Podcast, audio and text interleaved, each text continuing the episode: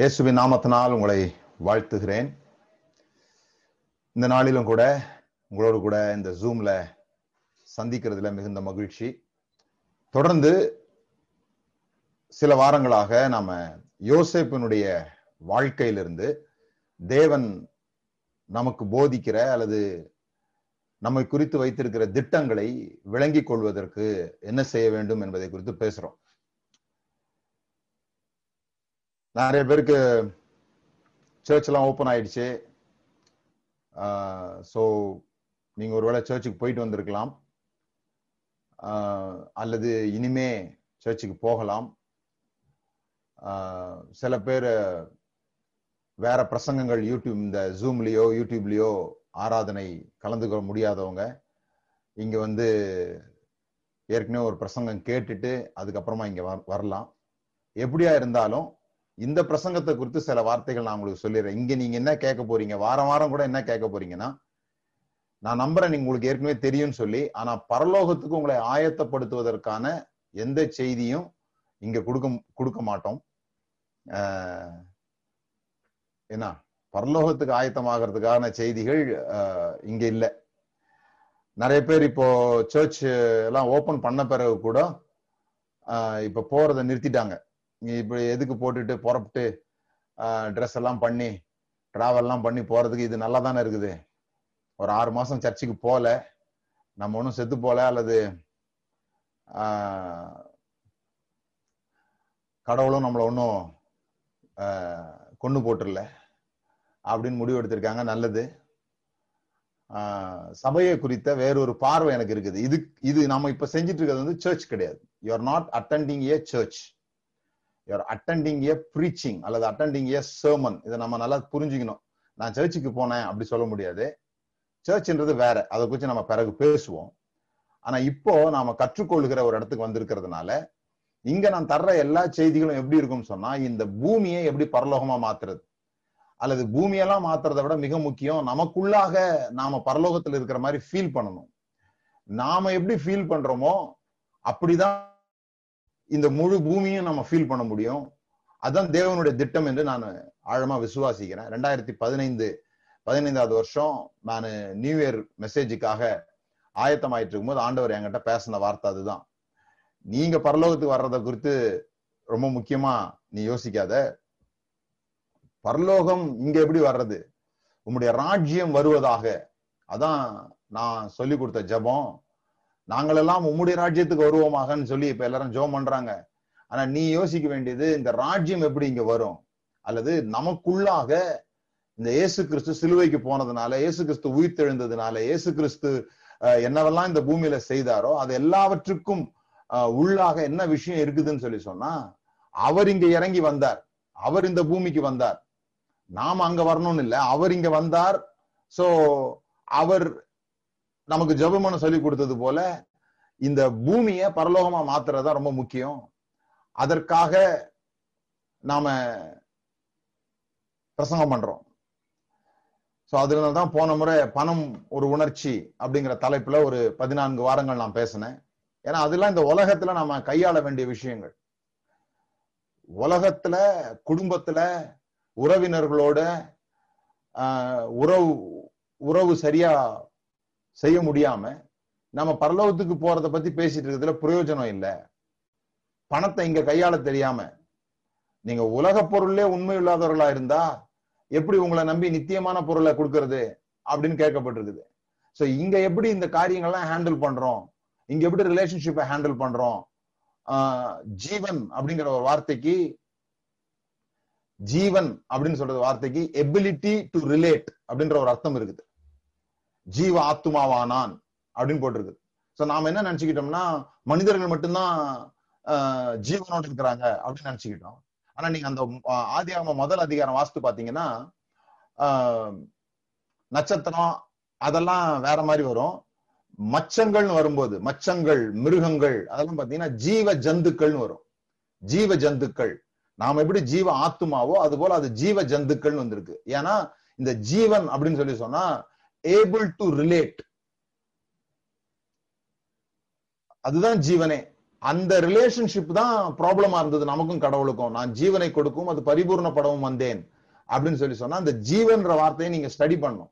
ஜீவன்னா able to ரிலேட்னு அர்த்தம் இருக்குது, திருப்தியா சாப்பிடுறதுன்ற அர்த்தம் இருக்குது. தெரியுமா, ஜீவன்னா ஜீவன்னா திருப்தியா இருக்கிறதுன்ற ஒரு அர்த்தம் இருக்குது.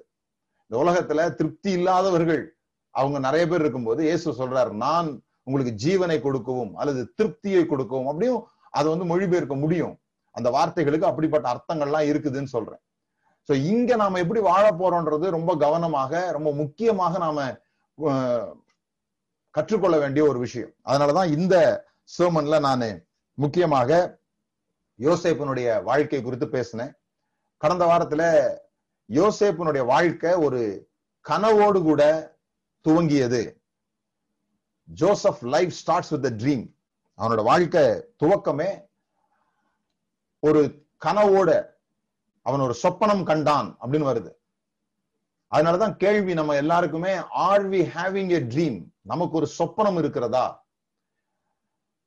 நமக்கு ஒரு இமேஜினேஷன் இருக்குதா? நம்முடைய வாழ்க்கையை குறித்த ஒரு கனவு நமக்கு இருக்குதா? அது நம்ம எல்லாரும் ஒருத்தர கேட்க வேண்டிய கேள்விகள். இந்த மெசேஜ் நீங்க கேட்கும் போது இங்க நிறைய கேள்விகள் நான் கேட்கிறேன். கடந்த வாரத்துல நான் சொல்லியிருந்தேன், நிறைய கொஸ்டின்ஸ் இருக்குது. அந்த கொஸ்டின்ஸோட நீங்க தேவ சமூகத்துல போய் உட்காரணும். உட்கார்ந்து அந்த கொஸ்டின்ஸுக்கு தேவன் இருந்து நீங்க பதில பெறும் பொழுது, தேவன் எங்க இருக்கிறார்? உங்களுக்குள்ள இருக்கிறார். தேவனுடைய சத்தம் எப்படி இருக்கும்? உங்க சத்தம் மாதிரியே இருக்கும். ஏன்னா தேவனும் நாமும் கலந்து இருக்கிறோம்னு பவுல் சொல்றார். ஆனபடினால எங்கிருந்தோ ஏதோ அசிரீரி சத்தம் வரும்னு எதிர்பார்க்காதீங்க. அசிரீரி சத்தம் வந்து செவிடர்களுக்கு தான் அது தேவையே தவிர காதலர்களுக்கு தேவையில்லை. காதலர்கள் கத்தி பேச வேண்டிய அவசியம் இல்லை. குசு குசுன்னு பேசினாலே போதும். மெதுவா மென்மையா பேசினாலே அவங்களுக்கு புரிஞ்சிடும். பாடி லாங்குவேஜ் புரியுது, கண்ணால பேசினாலே புரியுது. குதிரையிலிருந்து கீழே தள்ளி விடுறதோ இடி முழக்கம் போன்ற ஒரு சத்தமோ தேவையில்லை. அது மற்றவர்களுக்கு நம்மளை ப்ரூஃப் பண்ணணும்னா தேவை. இயேசு கேட்கறதுக்காக இதோ என் நேசகுமாரன் இவர்கள் பிரியமா இருக்கிறேன்னு வானத்தின் சத்தம் வரல, சுத்தி இருக்கவங்க கேட்கறதுக்காக வந்தது அந்த சத்தம். இயேசுக்கு ஏற்கனவே அது தெரியும். சுத்தி இருக்கவங்க கேட்கறதுக்காக வந்தா பரவாயில்ல, உங்களுக்கே சத்தமா தான் கேட்டாதான் புரியுதுனால அங்கதான் சிக்கல். சோ தனிமை என்பதை நீங்கள் எப்படி பயன்படுத்த போறீங்கன்றது ரொம்ப முக்கியம். தனிமையை வந்து செல்ஃப் பிட்டிலையும் சுய பரிதாபத்துல, என்னை யாருமே நேசிக்கல, என்னை எல்லாரும் கைவிட்டாங்க, எனக்கு எதுவுமே வாழ்க்கையில சரியா நடக்க மாட்டேங்குது, இப்படிலாம் யோசேப்பு கூட பேசியிருக்க முடியும். வேற அம்மா செத்து போயிட்டாங்க, ஏதோ இந்த அண்ணன் மாறாவது நம்மளை பார்த்துப்பாங்கன்னு பார்த்தா அவங்களும் நம்மளை வெறுக்கிறானுங்க, நான் என்ன நல்லது தானே செய்யறேன், அவங்க நல்லதுக்கு தானே போய் சொல்லி கொடுக்குறேன், அவனுக்கு துன்மார்க்கத்தெல்லாம் அவனுக்கு திருந்தணும் தானே செய்யறேன், நான் நல்லது செஞ்சேன் அவங்க என்னை கோச்சிக்கிறாங்க, இப்படிலாம் அவன் மண்டல கூட ஓடி இருக்க முடியும். என்ன பிரச்சனைகளை நீங்க வந்து எப்படி பாக்குறீங்க?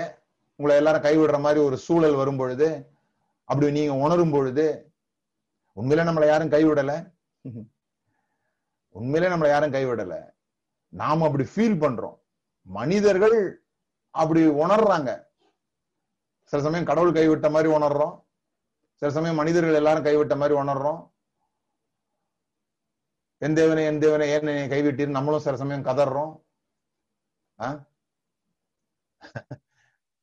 அதெல்லாம் நம்முடைய ஃபீலிங்ஸ் பாருங்க. சரி, அந்த மாதிரி ஃபீலிங்கை நீங்க எப்படி பயன்படுத்திக்க போறீங்க? அந்த மாதிரி நேரத்துல நீங்க தேவனோடு கூட ஸ்பெண்ட் பண்ணுங்க. யோசேப்பை எல்லாரும் வெறுத்த போது, அவனோட அண்ணன்மார் வெறுத்த போது, அவனுடைய தாய் இறந்து போன போது, அவனுடைய சூழல் சரியில்லாத போது அவன் ஒரு சொப்பனம் கண்டான். அது ரொம்ப முக்கியமான விஷயமா நான் நினைக்கிறேன். சபையில இமேஜினேஷன் பத்தி சொல்லி கொடுக்கறது நான் கேட்கவே இல்லைன்னு சொல்லலாம்.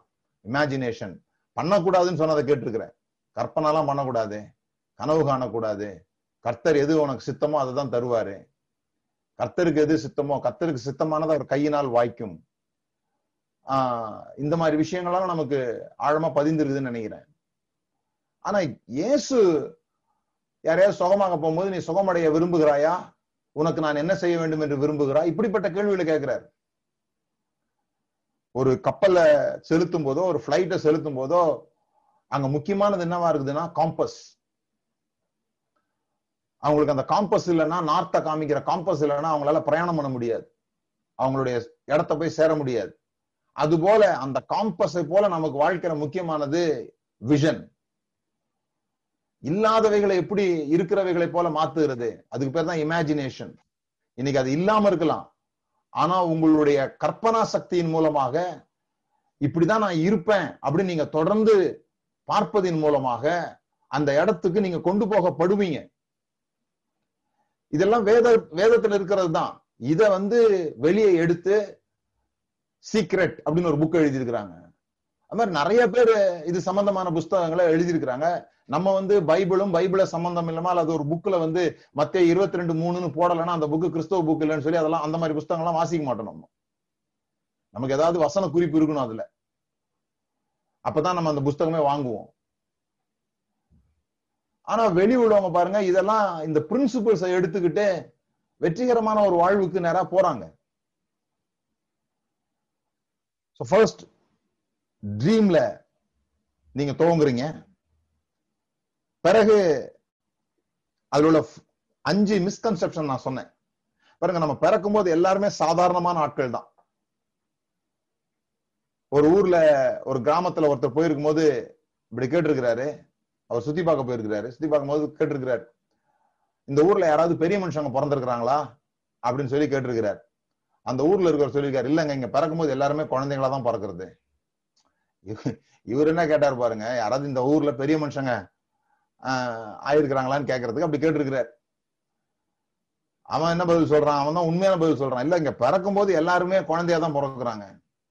ஏன்னா பிறக்கும் போது நமக்கு சாய்ஸ் கிடையாது. இந்த அப்பா அம்மாவுக்கு தான் பிறக்கணும், இந்த ஊர்ல தான் பிறக்கணும், இந்த சூழல்ல தான் பிறக்கணும், ஏழையில தான் பிறக்கணும், பணக்காரனா தான் பிறக்கணும்னு வாய்ப்பு நமக்கு இல்லை.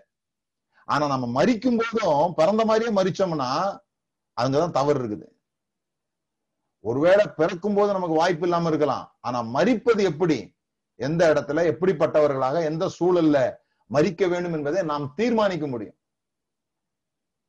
மரணத்தை பத்தி கூட நமக்கு இருக்கிற அண்டர்ஸ்டாண்டிங் எப்படி இருக்குதுன்னா, பரலோகத்துல புக் இருக்குது, அங்க செவ்வாய்க்கிழமை மத்தியானம் 3 மணிக்கு கொரோனால இந்த ஆஸ்பத்திரியில இவன் சாவணும்னு எழுதி வச்சிருக்குது, அதனால அந்த டைம் யாரும் தப்பிக்க முடியாது, செத்துருவம் போல் இருக்குது, அங்க எல்லாம் ஏற்கனவே எழுதி இருக்குது, இவன் இத்தனாம் தேதி இத்தனை மணிக்கு.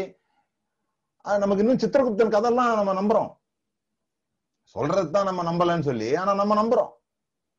அங்க யாரோ ஒருத்தர் கணக்கு வச்சுங்கிறாரு, ஏன்னா பைபிள்ல போட்டிருக்க ஜீவ புஸ்தகம் புஸ்தகம்னு போட்டாச்சுல, போட்டா நம்ம அதை கற்பனை பண்ணிட்டோம். எப்படி கற்பனை பண்ணிட்டோம், அங்க அந்தந்த ஆளுக்கு அந்தந்த தலையெழுத்துன்னு எழுதி வச்சிருக்குது, இவன் இத்தனை வருஷம் தான் வாழ்வான், இவன் இத்தனை பலத்தின் மிகுதியினால் 80 வயது. ஆனா யோசிக்க மாட்டேன்றோம், பலத்தின் மிகுதியினால் 80 வயதுன்னு எழுதின மோசே 120 வருஷம் வாழ்ந்துகிறார். பலத்தின் மிகுதியினால் மனிதன் 80 வருஷம் வாழுவான் அப்படின்னு எழுதின மோசே 120 வருஷம் வாழ்ந்திருக்கிறார். அவர் கூடவே இருந்த யோசுவா 120 வருஷம் வாழ்ந்திருக்கிறார். இப்ப பைபிள்ல சொல்றது, உன் வாழ்நாளை நீட்டித்து உன் ஆயுள் நாள் நீட்டித்திருக்கும்படி உன் தாயின் தகப்பனையும் கனம் பண்ணுவாயாக. அப்ப நீ நீட்டம்னா நீட்டிக்கலாம்.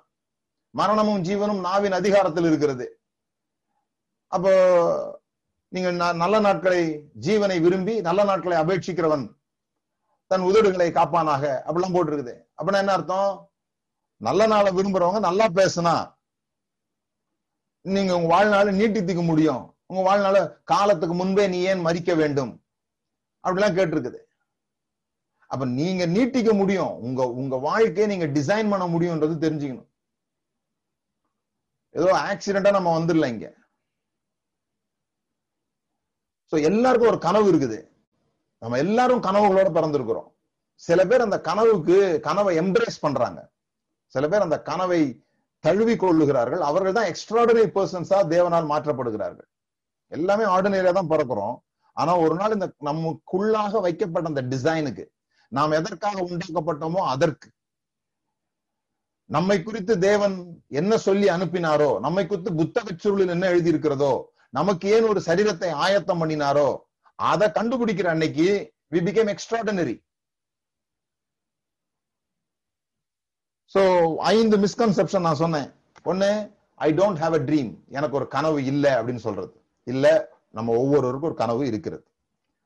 2வது என்ன, தவறான எண்ணம், நான் இனிமேதான் என் கனவை கண்டுபிடிக்கணும்ன்ற எண்ணம் இருக்குது. நிறைய பேர் கனவை தேடி அலையிறாங்க. கனவை தேடி அலைய வேண்டியதில்லை, கனவை அடைவதற்கு அலையலாம். ஆனா கனவை தேட வேண்டியதில்லை. கனவு உங்களுக்குள்ளாக, உங்க கண் கருவுளி எப்படி நீங்க பறக்கும் போதே வந்ததோ அது போல உங்க கூடவே இருக்குது. You should awake. உங்கள் கனவுகளுக்கு நீங்க முழிச்சு பார்க்கணும். ஏன் கனவுகளுக்கு முழிச்சு பார்க்க மாட்டேன்றது இன்னைக்கு நான் சொல்றேன். மூன்றாவது, it's late, I am old, எனக்கு வந்து வயசாயிடுச்சு, ரொம்ப லேட்டா சொல்றீங்க, நான் இதை கேட்கறது என் வாலிப வயசுல கேட்டுதான் நல்லா இருந்திருக்கும். இல்ல, கேட்கிற வாலிபர்கள் கொடுத்து வைத்தவர்கள் பாக்கியவான்கள், அதுல சந்தேகம் இல்லை. ஏன்னா உங்க லைஃபை இப்பவுமே நீங்க டைரக்ஷன் பண்ணிக்க முடியும், இப்போ உங்க டெஸ்டினேஷனை நீங்க லாக் பண்ணிக்க முடியும். அதுக்காக பெரியவங்க வந்து முடியவே முடியாதுன்னு அர்த்தம் கிடையாது. நீங்க எவ்வளவு தூரம் போயிருந்தாலும் யூ டர்ன் போர்டு இருக்குது, நீங்க திருப்பிக்கலாம் உங்க வண்டியை. வாலிபர்கள் உடனே திருப்பிக்கலாம். நம்ம ரொம்ப தூரம் பயணம் பண்றதுனால திரும்பி வரும்போது இன்னும் கொஞ்சம் தூரம் பயணம் பண்ண வேண்டியிருக்கோம், அவ்வளவுதானே தவிர முடியவே முடியாது, நம்முடைய கனவுகள் அடையவே முடியாது, நமக்கு கனவே கிடையாது அப்படி கிடையாது. இன்னும் சில பேர் என்ன நம்புறாங்க, எனக்கு ஒரு கனவு இருக்குது ஆனா அது அவ்வளவு முக்கியமா எனக்கு தோணலை, இந்த உலகத்துல அது ரொம்ப முக்கியமா தோணலை. கிடையாது. நீங்க எவ்வளவு அழகான ஒரு பறவையினுடைய படத்தை வரைஞ்சிட்டு கண்ணு வைக்காம போயிட்டீங்கன்னு வச்சீங்க, ஒரு சின்ன புள்ளிதான் வைப்பாங்க அந்த கண்ணுக்கு, அந்த கண்ணு வைக்கிறது தான் அந்த படத்தையே முழுமைப்படுத்துது. இதுல எதுவும் முக்கியம் கிடையாது. நாம் அப்படிப்பட்ட சிந்தனையிலே வளர்ந்துக்கும். எது முக்கியம், யார் முக்கியம், யார் முதலாவது, யார் ரெண்டாவது, அந்த ஹைரார்கி கிடையாது இங்க. அந்தந்த சந்தர்ப்பத்துக்கு அதது முக்கியம். உங்கள் கனவும் உங்களுக்கு ஆண்டவர் தந்திருக்கிற தரிசனமும் கூட ஒரு இடத்துல பொருந்தினாதான் அந்த தேவனுடைய தரிசனம் முழுமை பெறுகிறது. அடுத்தது ரொம்ப முக்கியமானது, ஐ ஹாவ் அ ட்ரீம், எனக்கு ஒரு கனவு இருக்குது ஆனா கர்த்தர் தான் அதை நிறைவேற்றணும். இல்ல இல்ல இல்ல இல்ல, நம்ம சில சமயம் ஒரு மாதிரி குழப்பமா புரிஞ்சுக்கிறோம். தேவனுடைய கனவுல ஒரு பாட்டு தான் நம்முடைய கனவு, அதை நாம் நிறைவேற்றுறதுக்காக தேவன் நம்ம கூட கொடுத்திருக்கிறார். தேவனுக்கு பெரிய கனவு இருக்குது. தேவனுக்கு பெரிய கனவு என்ன, ஏன் யோசேப்புக்கு இந்த கனவு, ஏன் யோசேப்புக்கு பிரதம மந்திரி ஆகிற சொப்பனம், ஏன் யோசேப்புக்கு நட்சத்திரங்கள்லாம் அவனை வணங்குற மாதிரியான சொப்பனம்? யோசேப்பு ஏதோ பெரிய ஆள் ஆகணுங்கிறது இல்ல. ஆனா ஆபிரகாம்கிட்ட ஆண்டவர் சொல்லியிருந்தாரு, தேவனுடைய கனவு என்ன, அவர் தெரிந்து கொண்ட இந்த சந்ததி கானானை போய் அடையணும், கானானை சுதந்திரிக்கணும். அது பெருங்கனவு. அந்த பெருங்கனவுக்குள்ள நிறைய பேர் பார்ட் பிளே பண்றாங்க. அப்ப தேவனுடைய ராஜ்யம், பரலோக ராஜ்யம் பூமிக்கு வரணும், இந்த பூமி தேவனுடைய ராஜ்யமாக மாறணுங்கிறது தேவனுடைய கனவு. அந்த தேவனுடைய கனவுக்குள்ளாக நாம எல்லாரும் பார்ட் பிளே பண்றோம், நமக்கு தந்திருக்கிற கனவுகளை நிறைவேற்றுவதன் மூலமாக. நாம் அதை எப்படி பண்ணிட்டோம்னு சொல்லி சொன்னா, சபைன்னு பிரிச்சுக்கிட்டோமா, ஆவிக்குரிய அப்படின்னு பிரிச்சுக்கிட்டோம். இப்ப சபை எப்படி நடக்குது, சபையில ஒரு பாஸ்டர் ஒருத்தர் இருக்கிறாரு, அந்த பாஸ்டருக்கு ஒரு கனவு இருக்குது. என்ன கனவு இருக்குது, ஒரு 500 பேரை அந்த சபைக்கு கொண்டு வரணும், வருஷமான 250 பேர் ஞானஸ்தானம் கொடுக்கணும், இவ்வளவு பெரிய சர்ச், இத்தனை 1000 பேர் உட்கார்ற மாதிரி இத்தனை கோடி ரூபாயில சபைகள் வந்து கட்டப்படணும், நிலம் வாங்கணும். இதெல்லாம் ஒரு பாஸ்டருடைய கனவு. இந்த கனவை நிறைவேற்றுறதுக்கு அந்த சபைக்கு வர்ற 100 பேரும் பாடுபட வேண்டியது இருக்குது. ஒரு கனவை நிறைவேற்றுவதற்கு இந்த சபைக்கு வர்ற 100 பேரும் இதை அவங்களுடைய கனவா மாத்திக்கிட்டு அவருக்கு ஹெல்ப் பண்ணி இதை அடைய வைக்கணும். இதான் இப்ப இருக்கிற சிஸ்டம். நான் என்ன நினைக்கிறேன், இந்த 100 பேருக்கும் 100 கனவு இருக்குது, இந்த 100 பேருக்கும் 100 கனவு இருக்குது, இந்த 100 கனவையும் நிறைவேற்றுவதற்கு உதவுகிறதான் பாஸ்டர் ஆகிறாருன்னு நினைக்கிறேன் நான். இந்த 100 பேருடைய கனவையும், அவருடைய கனவை நிறைவேற்றதுக்கு 100 பேர் இல்லை, 100 பேருடைய கனவை நிறைவேற்றுறதுக்கு ஒரு தலைவர் தேவை. அப்படி அந்த 100 பேருடைய கனவுகளும் நிறைவேறும் போது தேவனுடைய ராஜ்யம் இந்த பூமிக்கு ஈஸியா வருது. இதுதான் நான் நினைக்கிற ஒரு ஐடியா. சோ ஃபர்ஸ்ட், உங்களுக்கு கனவு இருக்குதுன்றத நம்புங்க. அந்த கனவு தேவ கனவோடு கூட கொலாபரேட் ஆகிறது ரொம்ப முக்கியம். அவரோட கனவோடு கூட நாம என்ன நினைச்சுக்கிறோம், கனவுனா 2 கார் வாங்குறது, ஒரு வீடு கட்டுறது தான் கனவுன்னு நினைச்சுக்கிறோம், நம்முடைய வாழ்க்கை லட்சியமாக்கிடுறோம். அது வந்து ஒரு சாதாரண விஷயம். அதை வந்து எப்படி தேவ கனவோட நம்ம கொலாபரேட் பண்றோம்ன்றதுதான் ரொம்ப முக்கியம். அவரும் அந்த கனவோடு கூட எப்படி இணைக்கிறோன்றது ரொம்ப முக்கியமானதாக இருக்கும். ஸோ அந்த கனவுக்கு எது தடையா இருக்குது அப்படின்னு சொல்லி சொன்னா, நமக்குள்ளாக இருக்கிற தாழ்வு மனப்பான்மை, தகுதியற்ற உணர்வு, திறமையற்றம் என்ற எண்ணம், அல்லது இன்னும் போதுமான பயிற்சி நமக்கு இல்லை. இது நிறைய பேருடைய வாழ்க்கையில தடையா இருக்கிறது. என்னன்னா, இன்னும் நமக்கு போதுமான பயிற்சி இல்லை. இல்ல, எடுத்துக்கிட்ட பயிற்சி என்ன பண்ணிருக்கிறோன்றது ரொம்ப முக்கியம். அதுக்கப்புறமா தான் அது போதுமானதா இல்லையான்றது நமக்கு தெரிய வரும். எதுவுமே செய்யாம எனக்கு போதுமான பயிற்சி இல்லை நினைச்சோம்னா ஒரு நாளும் எதுவும் செய்ய முடியாது. அடுத்தது எனக்கு சக்தி இல்லை, அதை செய்வதற்கான சக்தி இல்லை அப்படின்னு நினைச்சுக்கிறோம். இதெல்லாம் மோசேனுடைய வாழ்க்கையில மோசேக்கும் தேவனுக்கும் நடந்த உரையாடல்ல இதெல்லாம் சொல்றான் மோசே. நான் ஏமாத்திரம், உங்களை பத்தி எனக்கு ஒண்ணுமே தெரியாது, அவங்க என்ன நம்ப மாட்டாங்க, நான் திக்குவாயா இருக்கிறேன், வேற யாரையாவது அனுப்புங்க. இதெல்லாம் வந்து மோசே சொன்ன வார்த்தைகள். இது எல்லாருக்கும் பொருந்தி வருது. அவங்களுடைய கனவு அவர்களை எதிர்த்து அவங்க கனவு நிற்கும் போது எதை சொல்லி தட்டி கழிக்கிறோம்னா, இந்த மாதிரியான தகுதியற்ற உணர்வுகள்னால இதெல்லாம் நமக்கு தகுதி கிடையாது அப்படின்னு நினைச்சு ஒதுக்கிறோம். இப்ப நீங்க ஒரு கனவு வரும்போது நீங்க பயப்படுறீங்கன்னா அதுதான் முதல் சைன், ஆண்டவர்களால் இந்த கனவு வந்திருக்குதுன்னு சொல்லிட்டு. A big dream will always overwhelm us. வா, இதுவா, என்னாலயா அப்படின்னும் போது உங்களால மட்டும் இல்ல, இதோ நானும் கூட இருக்கிறேன்னு அவர் சொல்றார். யோசேப்போட கர்த்தர் இருந்தார் அப்படிங்கிறதுக்கு அதுதான் அர்த்தம். மிக முக்கியமா ஏன் கனவுகள் நம்ம அடைய மாட்டேன்றோம் அப்படின்னு சொல்லி சொன்னா, நம்ம எடுத்த வந்து நம்ம எப்படி யோசிக்கிறோம்னா ப்ராசஸ யோசிக்கிறோம், இதை எப்படி அடைவது என்பதை யோசிக்கிறோம்.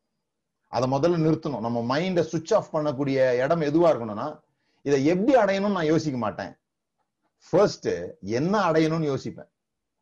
எப்படின்லாம் எனக்கு வழி தெரியாது, ஏன்னா இந்த ப்ராசஸ்னாலதான் நமக்கு ப்ராப்ளம்.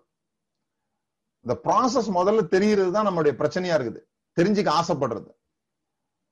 யோசேப்புக்கு வந்து ஆண்டவர் இப்படி கனவு கொடுத்திருந்தாருன்னு வச்சுங்களேன், நான் ஒரு சொப்பனம் காண்கிறேன், ஒரு ஆழமான குழியில் இறங்குகிறேன், பிறகு துணியே இல்லாமல் ஒரு இடத்தில் விற்கப்படுகிறேன், பிறகு நான் வந்து காரணமே இல்லாமல் என்னை சிறைச்சாலையில் தள்ளுகிறார்கள் அப்படின்னு ஒரு சொப்பனம் அவனுக்கு காண்பிக்கப்படுதுன்னு வச்சுங்க.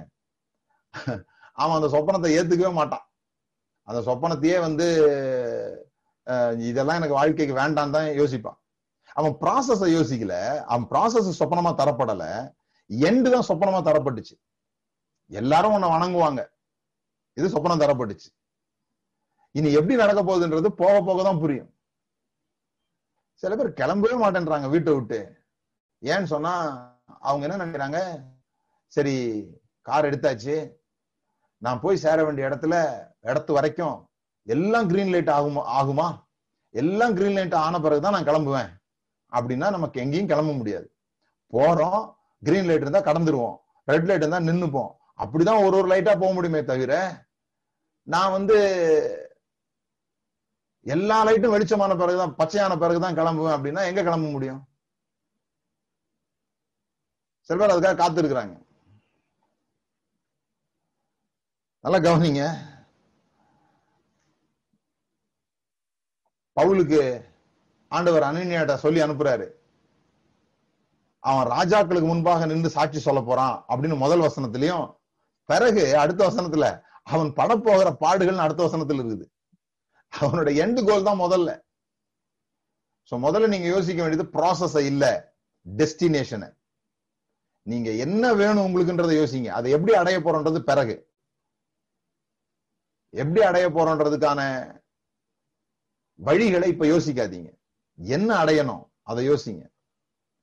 நான் ஏற்கனவே சொன்னது போல இந்த பிரசங்கம் நீங்க வாரம் வாரம் கேட்டு போறது போல இதையும் ஒரு பிரசங்கமா கேட்டு போனீங்கன்னா ஒரு பிரயோஜனமும் இல்லை.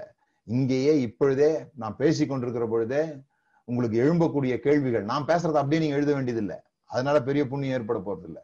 ஆனா நான் பேசும்போது உங்களுக்குள்ள சில கேள்விகள் எழும்பும், அந்த கேள்விகள் அங்க உடனே எழுதுங்க, பிறகு அதுக்கான பதில்களை தேடுங்க. Every dream passes through 3 stages. இதுதான் இன்றைய தலைப்பு, தரிசனத்தினுடைய 3 நிலைகள். எல்லாருடைய கனவுகளும் எல்லாருடைய சொப்பனங்களும் 3 நிலைகளை கடக்கிறது. முதல் நிலை birth of a vision, ஒரு தரிசனத்தினுடைய துவக்கம். அல்லது நாம என்னைக்கு நம்முடைய தரிசனத்தை கண்டுபிடிக்கிறோமோ அன்று, அல்லது நமக்குள்ள இருந்து இதான் செய்தே ஆக வேண்டும் என்ற எண்ணம் என்றைக்கு தோன்றுகிறதோ அந்த நாள். அது 8 வயதா இருக்கலாம், 10 வயதா இருந்திருக்கலாம். ஒரு பேஷனான ஒரு விஷயம் நமக்கு கிடைக்கும், நான் இப்படிதான் இதைதான் செய்யணும், ஏன் இதெல்லாம் இப்படி இருக்குது, ஏன் இப்படி மாற மாட்டேங்குது, இப்படிலாம் எண்ணங்கள் வந்திருக்கும்.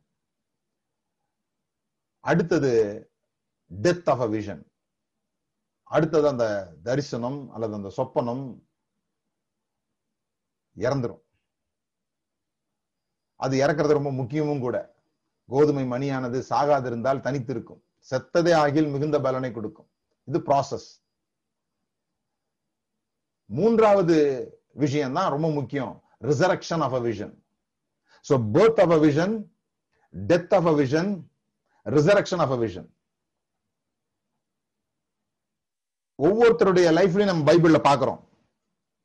ஆபிரஹாமுக்கு ஈசாக்கு பிறந்தது பர்த் ஆஃப் அ விஷன், ஆனா அவனை கொண்டு போய் பலி செலுத்த சொன்னது டெத் ஆஃப் அ விஷன். பிறகு அவனை மறுபடியும் உயிரோடு கூட மீட்டு கொண்டு வருகிறான், தேவன் அவனை தடை பண்ணிட்டாரு, மீட்டு கொண்டு வருகிறான், ரிசரக்ஷன் ஆஃப் அ விஷன். நாம நிறைய நேரம் நம்முடைய தரிசனத்தை ரிசரக்ட் பண்ண விட மாட்டேன்றோம். இருந்துச்சு, பிறகு அழிஞ்சுது, இன்னைக்கு வேற ஏதோ ஒரு வேலையை செஞ்சிட்டு இருக்கிறோம். தாவீது ராஜாவாக அபிஷேகம் பண்ணப்பட்டான், பர்த் ஆஃப் அ விஷன்.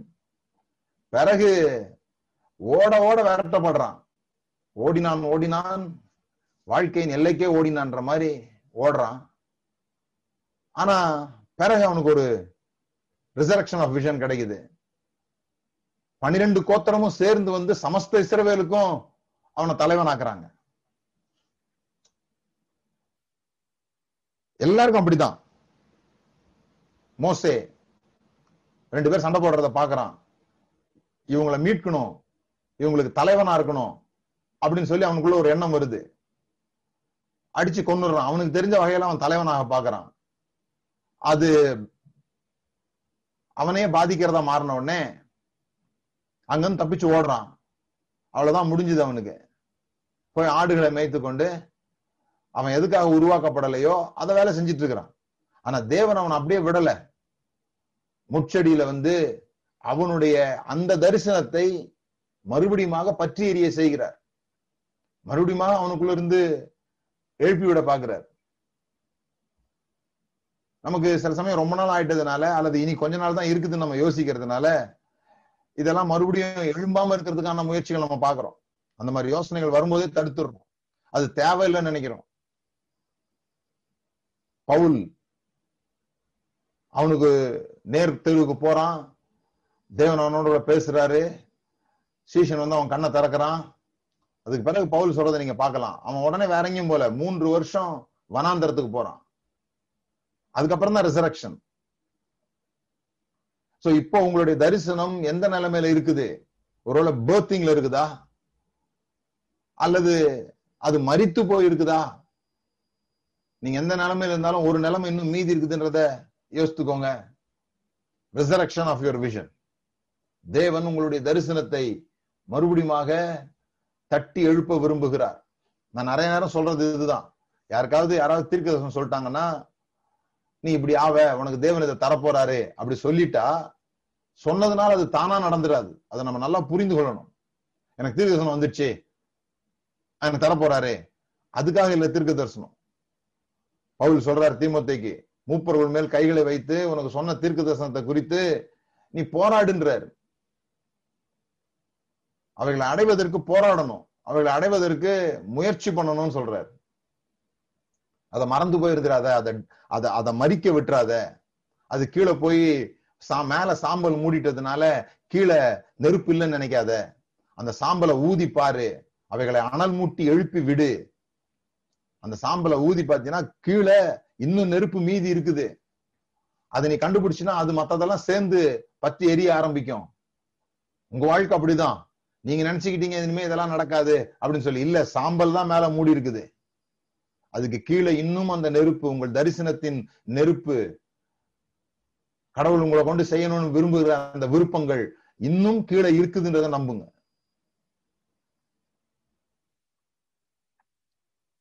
நம்ம வாசிக்கிற யோசேப்பினுடைய வாழ்க்கையும் அப்படிதான். யோசேப்புக்கு பெரிய கனவு கிடைக்கப்பட்டது. அப்புறம் அந்த கனவு என்ன ஆகுது பாருங்க, ஜெயிலு, குழி அப்படின்ட்டு போகுதே தவிர. நீங்க புரிந்துக்கணும், கனவு கிடைச்ச உடனே அது நாளைக்கே நடந்துடாது. தரிசனம் அடைவதற்கு முன்பாக தரிசனம் பெற்றவருடைய வாழ்க்கை தலைகீழாக மாற்றப்படும். எழுதி வைத்துக் கொள்ளுங்க. தரிசனத்தை அடைவதற்கு முன்பாக தரிசனம் பெற்றவருடைய வாழ்க்கை, அந்த தரிசனத்தை அடையக்கூடிய அளவிற்கு அவர்கள் பக்குவப்படுத்தப்பட வேண்டும். அவங்களோட வாழ்க்கையே புரட்டி எடுக்கிற ஒரு விஷயத்தை தான் நம்ம தொடர்ந்து எல்லாருடைய லைஃப்லயும் பைபிள்ல வாசிக்கிறோம். எப்படி அவங்க வாழ்க்கை வந்து கனவு கிடைச்சிச்சு, அவங்க அடைஞ்சிட்டாங்க, கிடையாது. தூக்கி குழியில போடுறாங்க. அந்த குழியில போடுறது ரொம்ப முக்கியம். இந்த குழியில போடலன்னு வச்சுக்கோங்களேன், இப்ப யோசேப்பை வந்து டைரக்டா வித்திருந்தாங்க அப்படின்னா அது எந்த அளவுக்கு யோசேப்பை பாதிச்சிருக்குன்னு தெரியல. ஆனா குழிக்குள்ள விழும்போது யோசேப்புக்கு என்ன இருந்திருக்கும், முடிஞ்சது கதை, உயிர் போயிருச்சு, இனி எழும்புறதுக்கு வாய்ப்பே இல்லை அப்படிங்கிற ஒரு நிலைமை. அந்த நேரத்துல ஒரு ரோப் விழுது, உள்ள ஒரு கயிறு விழுந்து அவன் மேல தூக்கப்படுறான். அப்ப பாருங்க, கதையே முடிஞ்சிருச்சுன்னு நினைச்ச ஒருத்தன் மறுபடியும் எழுந்த பிறகு அவனுக்கு இனி வர்ற எந்த கஷ்டமும் பெரிய கஷ்டம் கிடையாது. அதையே பார்த்தாச்சு, அதையே பார்த்தாச்சு. நீங்க பார்க்கலாம், இயேசு 5 அப்பம் 2 மீன் 5000 பேர் கொடுத்த பிறகு சீஷர்களை வந்து அத 12 கூடையில பொறுக்க சொல்லுவார், பொறுக்கி படகுல வைக்க சொல்லுவார். அது நீங்க இங்கிலீஷ் பைபிள்ல வாசித்தீங்கன்னா, நம்ம தமிழ் பைபிள் வாசிக்கும் போது அது எப்படி தோணுது அப்படின்னு சொன்னா, ஏதோ பிறகு யூஸ் பண்ணிக்கிறதுக்காக வைக்க சொல்றாரு போல் இருக்குது, மீதி எல்லாம் பொறுக்கி அடுத்த முறை பசிச்சதுன்னா சாப்பிட்றதுக்காக வைக்க சொல்றாரு போல் இருக்குன்னு. இல்ல, அவர் தான் 5 அப்பத்தை 5000 மாத்த முடியும்னா ஒரு அப்பத்தை 12 மாத்த முடியாதா என்ன? நமக்கு அப்படி ஒரு யோசனை, அவரை பிறகு அதை செய்ய சொல்லி பார்ப்போம் இருக்குன்ட்டு. ஆனா பைபிள், இங்கிலீஷ் பைபிள் வந்து ஸ்கிராப்ஸ்ன்னு போட்டிருக்குது. ஸ்கிராப்ஸ்னா அந்த மீன் சாப்பிட்ட முள்ளு, அந்த பிரெட்ல சைடுல இருக்குமே, சாப்பிடாம பிச்சு போடுவோமே, அந்த அந்த அந்த துணிக்கைகள். அதையே எடுத்து படகுல வைக்க சொன்னாரு. அதை இவங்க படகுல வைக்கல, அத படகுல இருக்கிறதே மறந்துட்டாங்க இவங்க. அது ஏன் வைக்க சொன்னாங்கன்னா, நீங்க வாஸ்து பாத்தீங்கன்னா தெரியும்,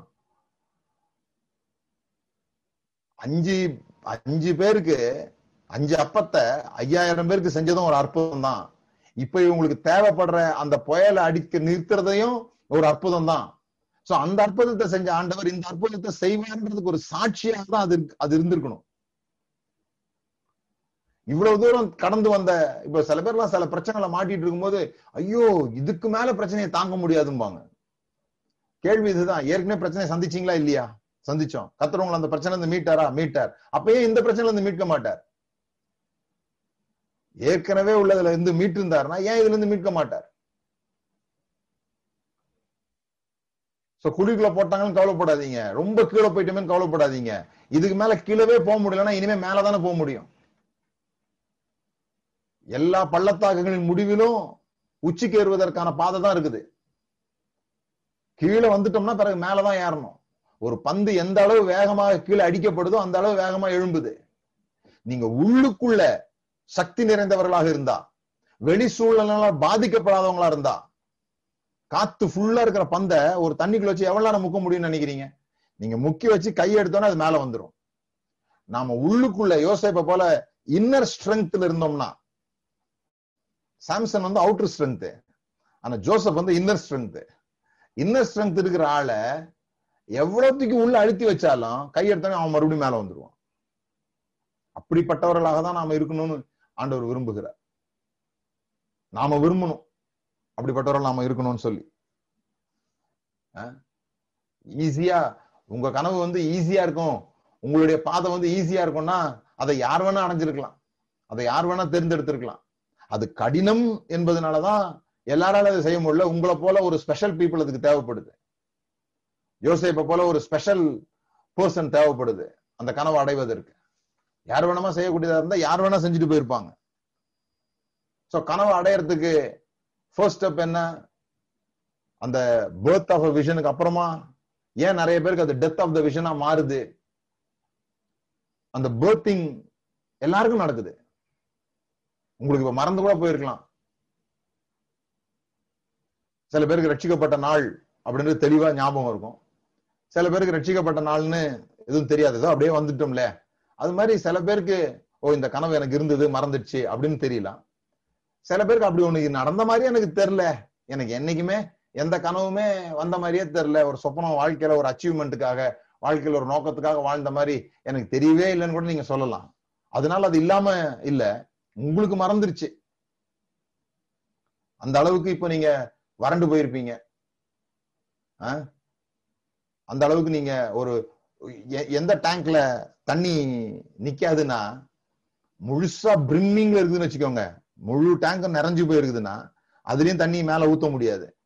ரொம்ப நாளா காஞ்சி போயிருக்கிற டேங்க்ல கொஞ்சம் தண்ணியை ஊத்துனீங்கன்னா அது உடனே இழுத்துக்கும் கீழே சூட்ல. அது போல சில பேர் ரொம்ப வறட்சியா இருக்கிறதுனால கூட சில காரியங்கள் சொல்ல சொல்ல உங்களுக்கு புரியவே புரியாது.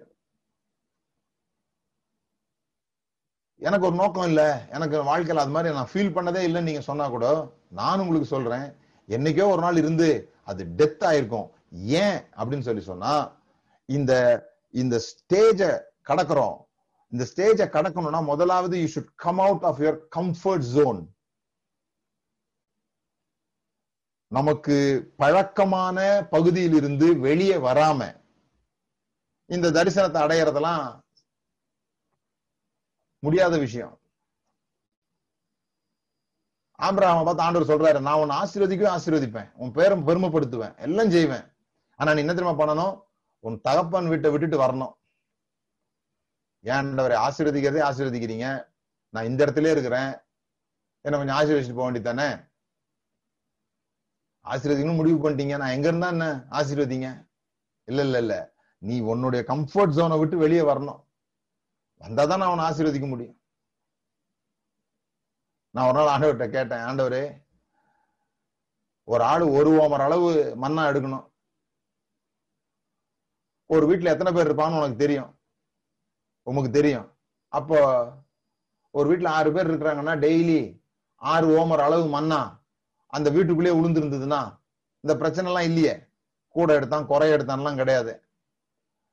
வெள்ளிக்கிழமை சாயந்தரமானா 12 ஓமரு, மத்த நாள்லாம் 6 ஓமரு, இப்படி கொட்டிட்டு போயிருக்க வேண்டியதானே. அது என்ன வெளியே கொட்டி இவங்க வந்து பொறுக்கிறது? ஆண்டவர் சொல்றாரு, இல்ல அப்படி யாருக்கும் செய்யறது இல்ல. நிறைய பேர் அப்படி நினைச்சிட்டு இருக்காங்க, கூரையை கொடுக்குற தெய்வம் கூரையை பிச்சுட்டு உள்ள கொடுக்கும்னு.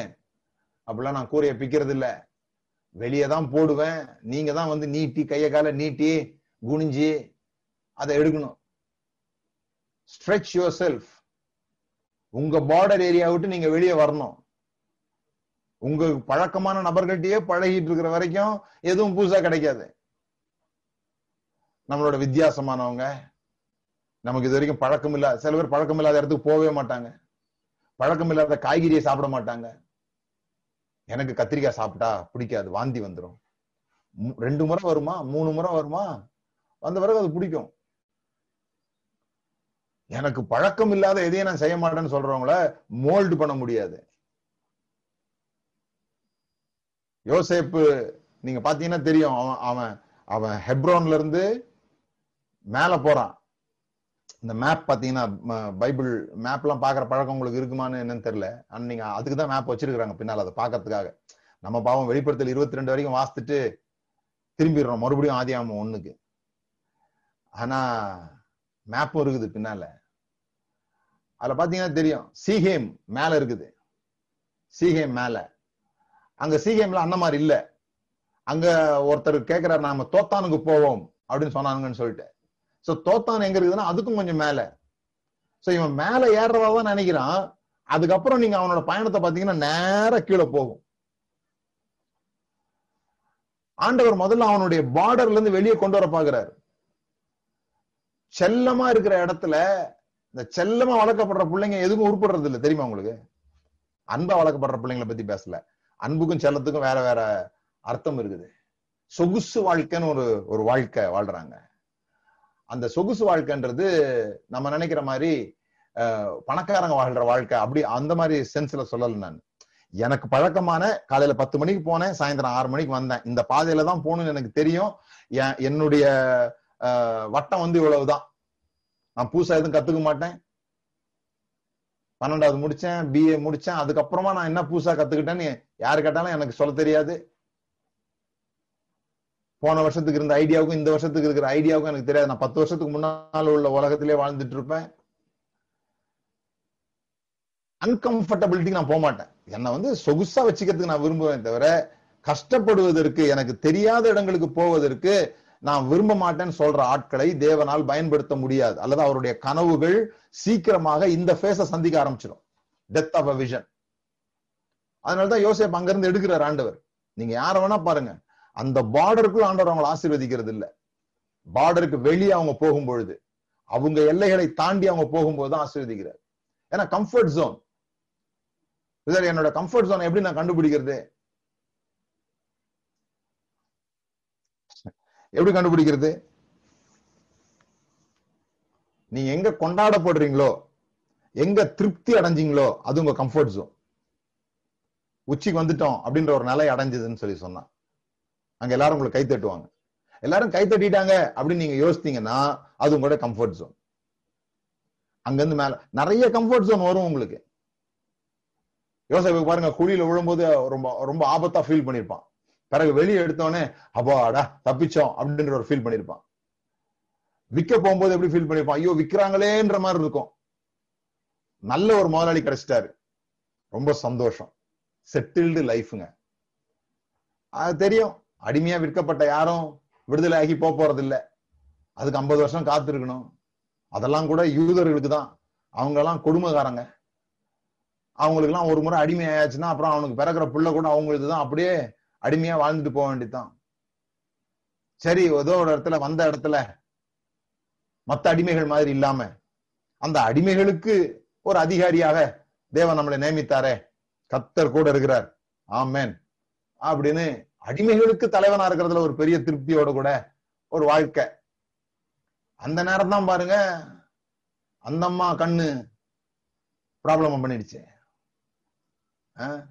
பொதுவா பொம்பளைங்களுக்கு தான் ஆம்பளைங்களால பிரச்சனைன்னு பேப்பர்ல எல்லாம் வாசிக்கிறோம். ஆனா அங்கேயே அந்த காலத்திலேயே ஒரு பெண்ணால ஒரு ஆணுக்கு தப்பா இருந்தது, அழகா இருந்தது ஒரு குத்தமாயா அப்படின்னு. அழகுன்னா என்ன தெரியுமா? நான் இந்த சாராளை பத்தி வாசிக்கும் போது அவள் அழகா இருந்தா அப்படின்னு போட்டிருக்கோம், சௌந்தரியமுடையவளா இருந்தாள் அப்படின்னு போட்டிருக்கோம். 60 வயசுல என்ன சௌந்தரியம், 90 வயசுல என்ன சௌந்தரியம், எனக்கு ரொம்ப நாளா ஒரு டவுட். அது என்ன 90 வயசுல ராஜா தூக்கிட்டு போற அளவுக்கு அப்படின்னா சௌந்தரியம்? அவன் யார வேணா தூக்கிட்டு போகலாம், ஏன் இந்த அம்மா 90 வயசு பாட்டியை வந்து தூக்கிட்டு போனான் அப்படின்னு எனக்கு ரொம்ப டவுட்டா இருந்தது. அப்பதான் இந்த ஹீப்ரு வேர்டு வாசிக்கும் போது சௌந்தரியம்னா ஒண்ணும் இல்ல, ஃபேர் அப்படின்னு போட்டிருக்கு. வெள்ளையா இருந்திருப்பாங்க போல் இருக்கு. அதாவது இவங்க கலர் இல்லாதவங்க, இப்ப கருப்பா இருக்கிறவங்களுக்கு வெள்ளையா இருக்கிறவங்கள பார்த்தா அழகா தெரியுதா? வெள்ளையா இருக்கிறவங்களுக்கு பாருங்களேன், கருப்பா இருக்கிறவங்கள பார்த்தா அழகா தெரியுது. சோ இவன் மாற்று ஜாதியிலிருந்து வந்த ஆளு, மாற்று இனம், இவன் இஸ்ரேலன், இவன் இங்க வந்திருக்கிறான், எகிப்துக்குள்ள வந்திருக்கிறான். சோ இவன் வேற கலர்ல வந்தோன்னு இந்த அம்மாவுக்கு ஒரு விருப்பம் ஆயிடுச்சு. ஆனா இவன் அதுல இருந்து தப்பிக்க பாக்குறான். அவன் மேல பொய் குற்றச்சாட்டு சொல்லி ஜெயில போட்டாங்க. என்னடா இது, இப்படி நல்லா ஒரு செட்டில்டு லைஃப்ல இருக்கும்போது ஏதோ ஒரு வேலை கிடைச்சது, மற்றவங்களோட கர்த்தர் நம்மளை சிறப்பா வச்சிருக்கிறாரு, 40,000 ரூபாய் சம்பளம், லோனை போட்டாச்சு, வீட்டை கட்டியாச்சு, அடுத்து பிள்ளைங்களுக்கு படிக்க வச்சிட வேண்டித்தான், இன்ஜினியரிங் படிக்க வச்சிட வேண்டித்தான் அப்படின்னு நினைச்சிட்டு இருக்கும்போது லாக்டவுனு. அப்படின்னு நினைச்சிட்டு இருக்கும்போது வேலை போயிடுச்சு, கம்பெனியில லே ஆஃப் பண்றாங்க. என்னடா இது செட்டில் லைஃப் நினைச்சா இப்படி ஆகி போச்சே. ஆனாலும் பாருங்க கர்த்தர் கூட இருக்கிறாரு, அல்லேலூயா. ஜெயில தலைவனாகிறான். என்ன ஒரு செட்டில் லைஃப். ஜெயில போட்டாச்சுன்னா அவ்வளவுதான். அந்த காலத்துல எல்லாம், அந்த காலத்துல, இந்த காலத்திலேயே நீங்க வசதி வாய்ப்போட இல்லைன்னு சொல்லி சொன்னா ஜெயில போட்டாச்சுன்னா தப்பிக்க முடியல. அப்போ அந்த காலத்துல பாருங்க அடிமை, அவனை தூக்கி ஒரு ஜெயில போடுறாங்க, அவனுக்குதான் வாழ்க்கை முடிஞ்சு. ஆனா அதுல ஒரு பரவாயில்லாத ஒரு ஸ்தானம், சிறை அதிகாரிகள் கண்கள்ல தயவு கிடைத்து அங்க கொஞ்சம் யூனிஃபார்ம் போடாம சுத்துற ஒரு கிரேஸ், மத்தவங்க எல்லாம் யூனிஃபார்ம்னா அதுல பெரிய சந்தோஷம். பாருங்க இந்த அளவுக்கு கர்த்தர் நம்மளை வச்சிருக்கிறாரு பாருங்க. இல்லைங்க, எந்த அளவுல வச்சிருந்தாலும் சரி, அவர் அளக்குற அளவு வேற, அவர் உங்களை வச்சு உங்களுக்கு தந்திருக்கிற கனவு வேற, உங்களை குறித்து அவர் யோசித்திருக்கிற யோசனைகள் வேற, அவர்கள் நல்ல நினைவுகளா இருக்கிறது. ஆமென். நம்ம செட்டில் ஆயிடுறோம், அங்க திருப்தி ஆயிடுறோம். அந்த ஸ்டேஷன்ல நின்றுட்டோம், டெஸ்டினேஷனே போல. இந்த ஸ்டேஷன் ஓரளவுக்கு பார்த்த ஸ்டேஷன்ல இந்த ஸ்டேஷன் கொஞ்சம் நல்லா இருக்குதுன்றதுனால அங்க இறங்கிடக்கூடாது, அங்க இறங்கி நின்றக்கூடாது. எல்லாத்துலயுமே அப்படிதான், வாழ்க்கை கனவுகள் அப்படிதான், தேவனுடைய காரியங்களும் அப்படிதான். ஆண்டவர் சொல்றாரு மோசே கிட்ட, மேகம் வந்து இறங்கும் போது எல்லாரும் உட்காந்துருங்க, செட்டில் ஆயிடுங்க.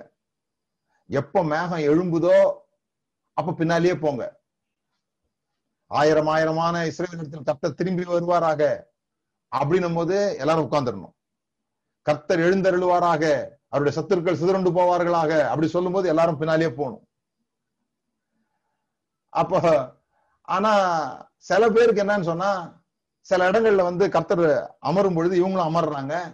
அந்த இடம் அவங்களுக்கு ரொம்ப பிடிச்சி போகுது. அவங்க வளர்க்குற ஆட்டுக்கு எல்லாம் நல்லா புல்லு கிடைக்குது, அந்த இடம் நல்லா கூலிங் பிளேஸா இருக்குது அப்படின்னு சொல்லி கர்த்தர் எழுந்தருளி போகும்போது கூட அவங்க அந்த இடத்துல இருந்தாங்கன்னா அந்த ஆத்துமா அறுப்புண்டு போகும்னு சொல்லிருக்கு. அவன் செத்து போயிடுவான்னு அர்த்தம், வேற ஒண்ணும் இல்ல. ரொம்ப பெருசா யோசிக்காதீங்க, அவன் செத்துருவான், ஏன்னா கூடவே நடக்கல. அதே மாதிரிதான் திருச்சபையும் கூட.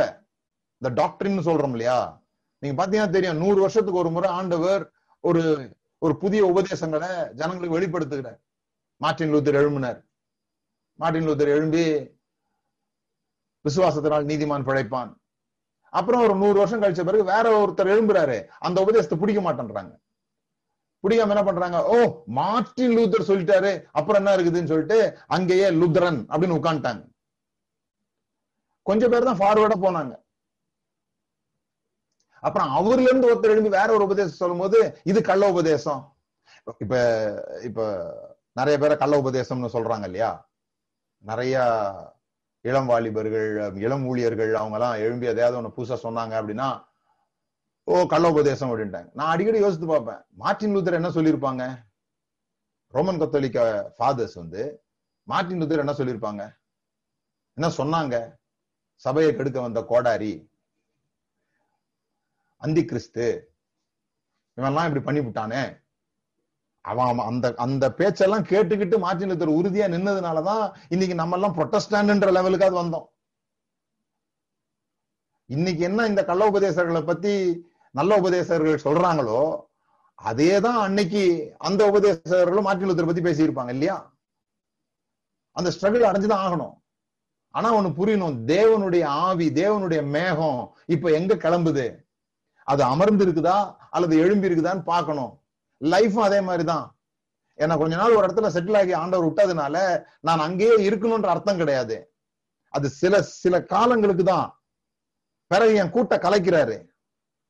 இந்த கூட்ட கலைக்கும் போதுதான் நான் கஷ்டம் நினைக்கிறேன். அதை ஆகா சொகுசா இருந்துட்டேன், கஷ்டம்தான். அந்த சொகுசையும் கஷ்டம்தான்.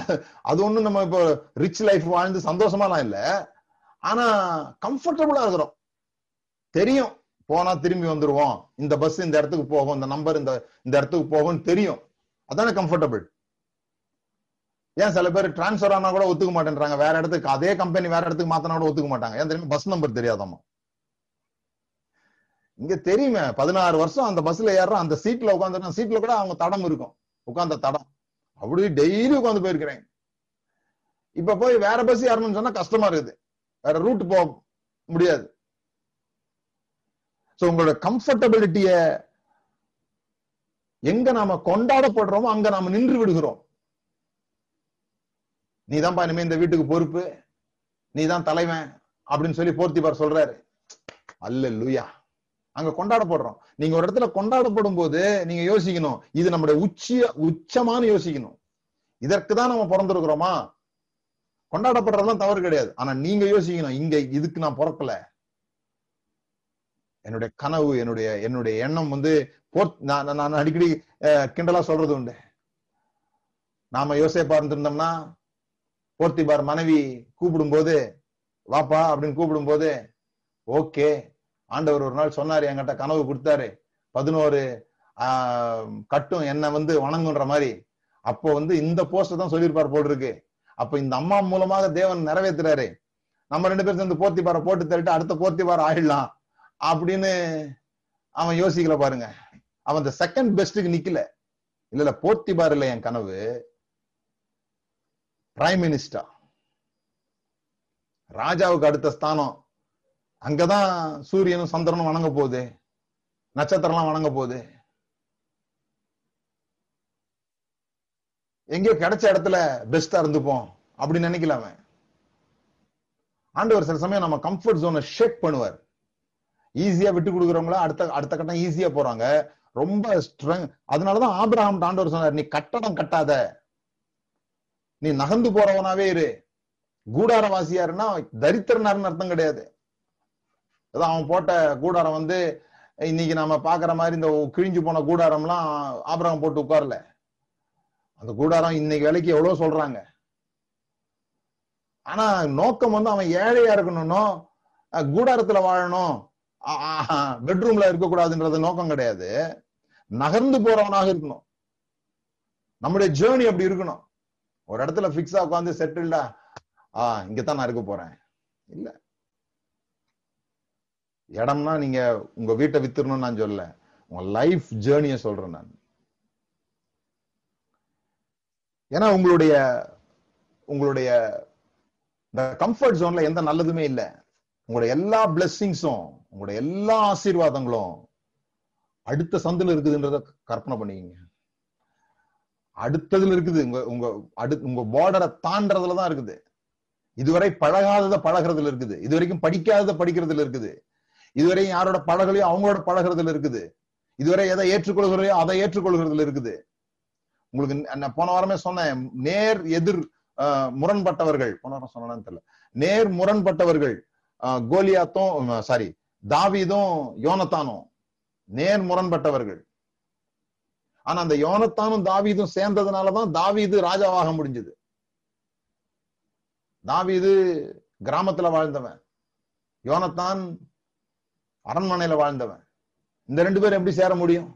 இவனுடைய பாஷை கிராமத்து பாஷை, இவனோட பாஷை சிட்டி. இவங்க கீழே தான் உட்காந்து சாப்பிடுவாங்க, அவங்க டேபிள்ல உட்காந்து சாப்பிட்டு இருப்பாங்க. ஒரு கற்பனை தான். அப்படித்தான் பைபிள்ல போட்டிருக்கான்னு என்ன கேட்காதீங்க. ஆனா ரெண்டு பேருடைய வாழ்க்கை முறையும் வேற வேற. அது ரெண்டும் சேரும் போது ஒரு புதிய காரியம் உருவாகிறது. சோ இன்னைக்கு நீங்க கண்டுபிடிக்க வேண்டியது, what sacrifice are you willing to make your dream true? மோசைக்கு ஒரு பெரிய கனவு இருந்துச்சு, ஜனங்களுக்கு தலைவன் ஆகணும். நடக்கலன்னு உடனே ஓடி வந்தாச்சு. ஓடி வந்து ஆடு மேய்ச்சிட்டு இருக்கிறான்.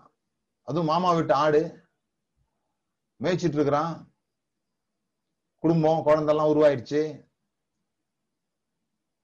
அவன்கிட்ட போய் பேட்டி எடுத்தா, மோசே என்ன கனவு என்னாச்சு? எல்லாரும் கனவு காணலாங்க, ஆனா எல்லாருக்கும் நடக்கிறது இல்லை. இப்ப எப்படி இருக்கீங்க? கம்ஃபர்டபுளா இருக்கிறாங்க. காலைல வரேன், ஆடுங்களை மேய்க்கிறேன், அது நம்ம சொல்லி பேச்ச கேக்குது, அப்படியே புல்லெல்லாம் மேய்ஞ்சிட்டு சாயந்தரமான கொண்டு போய் அடைக்கிறேன். 2-3 மாசத்துக்கு ஒரு முறை வியாபாரம் பண்றோம், பணம் வருது, செட்டில் ஆகிற மாமா வேற என் மேல நல்லா திருப்தி. உண்மையா இருக்கிற மாமாவுக்கு அவர் பொருள் எல்லாம் திருடுறது இல்லை, வாழ்க்கை ஓடுதுங்க, சந்தோஷமா இருக்குது. அது நடக்காதுங்க, எல்லாருக்கும் நடக்கிறது இல்லை. நீங்க மறக்கலாம் உங்க கனவை, தேவன் அதை மறக்கிறது இல்லை. அதனாலதான் சில சமயம் அன்கம்ஃபர்டபிள் நம்ம லைஃப்ல உருவாகுதுன்றத புரிந்து கொள்ளணும். இன்னொரு விஷயம், ஏன் அன்கம்ஃபர்டபிலிட்டி நமக்கு உருவாகுது, ஏன் இந்த பாதையில போக வேண்டியிருக்குது? ஜனங்க எல்லாரும் அடிமைத்தனத்துல இருந்தாங்க,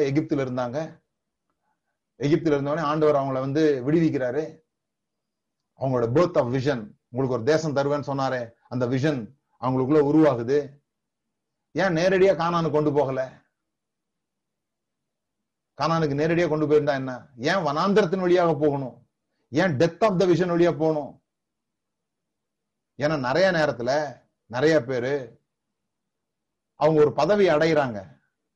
அந்த பதவியை அடையும் போது அவங்க உடம்பு அந்த பதவிக்கு போயிடுச்சு, மனம் அந்த பதவிக்கு ஏற்ற மாதிரி பக்குவப்படலை. அதான் இன்னைக்கு பெரிய லீடர்ஷிப் ப்ராப்ளம். அது கம்பெனிலயோ வீட்லயோ நாட்டிலயோ அந்த பதவிக்கு ஏற்ற அந்த சரீரம் அந்த பதவியில வந்து உட்கார்ந்துருச்சு, அந்த சீட்ல வந்து உட்கார்ந்துருக்கனால அவர் தான் தலைவர், பொசிஷனலி லீடர். ஆனா மென்டலி அண்ட் எமோஷனலி அந்த சீட்டுக்கு பொருத்தமானவராக இருக்க மாட்டேன்றோம். கல்யாணம் ஆயிட்டதுனால கணவன், கல்யாணம் ஆயிட்டதுனால புருஷன், கொண்டாட்டி இருக்கிறதுனால புருஷன், பொசிஷனலி புருஷன். ஆனா புருஷனா இருக்கக்கூடிய மென்டல் ஆட்டிடியூடும் எமோஷனலும் இருக்குதான்னா அதான் அங்கதான் பிரச்சனை. அது குடும்பத்துல சண்டை. அது எல்லா இடத்துக்கும் பொருத்தி பார்க்கலாம் நம்ம.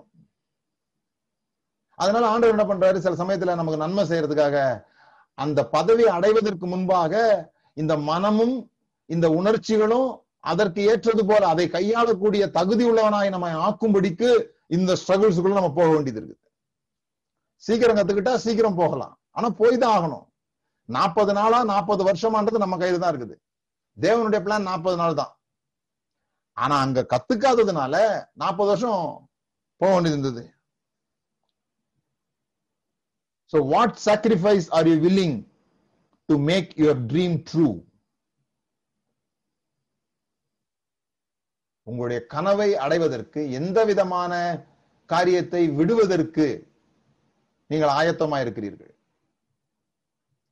உங்களுக்கு முன்னால் இன்னைக்கு வைக்கப்படுற கேள்வி, உங்க கம்ஃபர்ட்டா உங்க ட்ரீமா? உங்க கம்ஃபர்ட்டா உங்க ட்ரீமா? எதை விட போறீங்க? கம்ஃபர்ட்டை விட்டா ட்ரீம், ட்ரீமை விட்டா கம்ஃபர்ட். அது நீங்க தான் முடிவு பண்ணும்.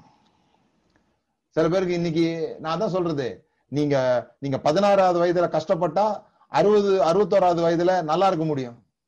16வது வயதுல நல்லா ஜாலியா சந்தோஷமா விளையாடி சந்தோஷமா இருந்தீங்கன்னா 61வது வயசுல வாட்ச்மேன் வேலை செஞ்சு கஷ்டப்பட்டு இருக்கலாம். எங்கேயோ ஒரு இடத்துல கஷ்டப்பட்டுதான் செய்யணும். அது எந்த இடம் நீங்க தான் தெரிந்து கொள்ளணும்.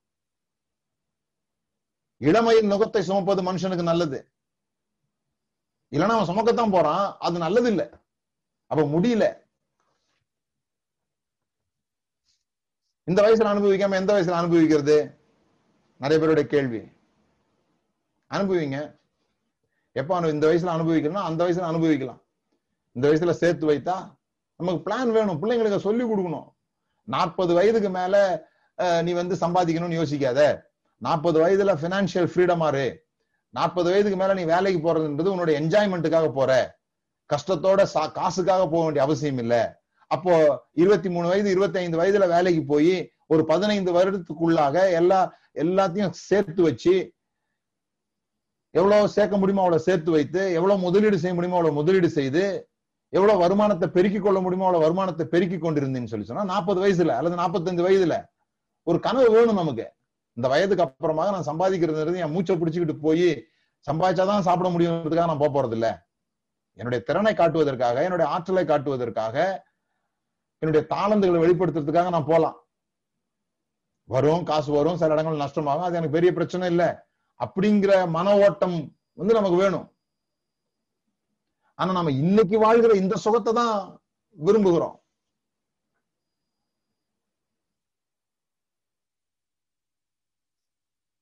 முதலாவது இதை புரிந்து கொள்ளுங்க. ரெண்டு பயங்களை, பயம்தான் நமக்கு முன்னால இருக்கிற இன்விசிபிள் வால், இதை தான் நம்ம கடக்கணும். இந்த பயம் என்கிற கண்ணுக்கு தெரியாத சுவரை தான் நம்ம கடக்கணும். ரெண்டு விதமா இருக்குது அது. ஒண்ணு உள்ளுக்குள்ள, இன்னொன்னு வெளியே. உள்ளுக்குள்ள இருக்கிற பயம் என்ன? நான் சக்தியற்றவன், நான் ஆற்றலற்றவன், நான் வந்து திக்குவாயன், இதெல்லாம் உள்ளுக்குள்ள நடக்கிற விஷயம். இதை டீல் பண்றது வேற விதத்துல டீல் பண்ணும். வெளியே என்ன? வெளியே கொஞ்சம் பேர் இருக்கிறாங்க.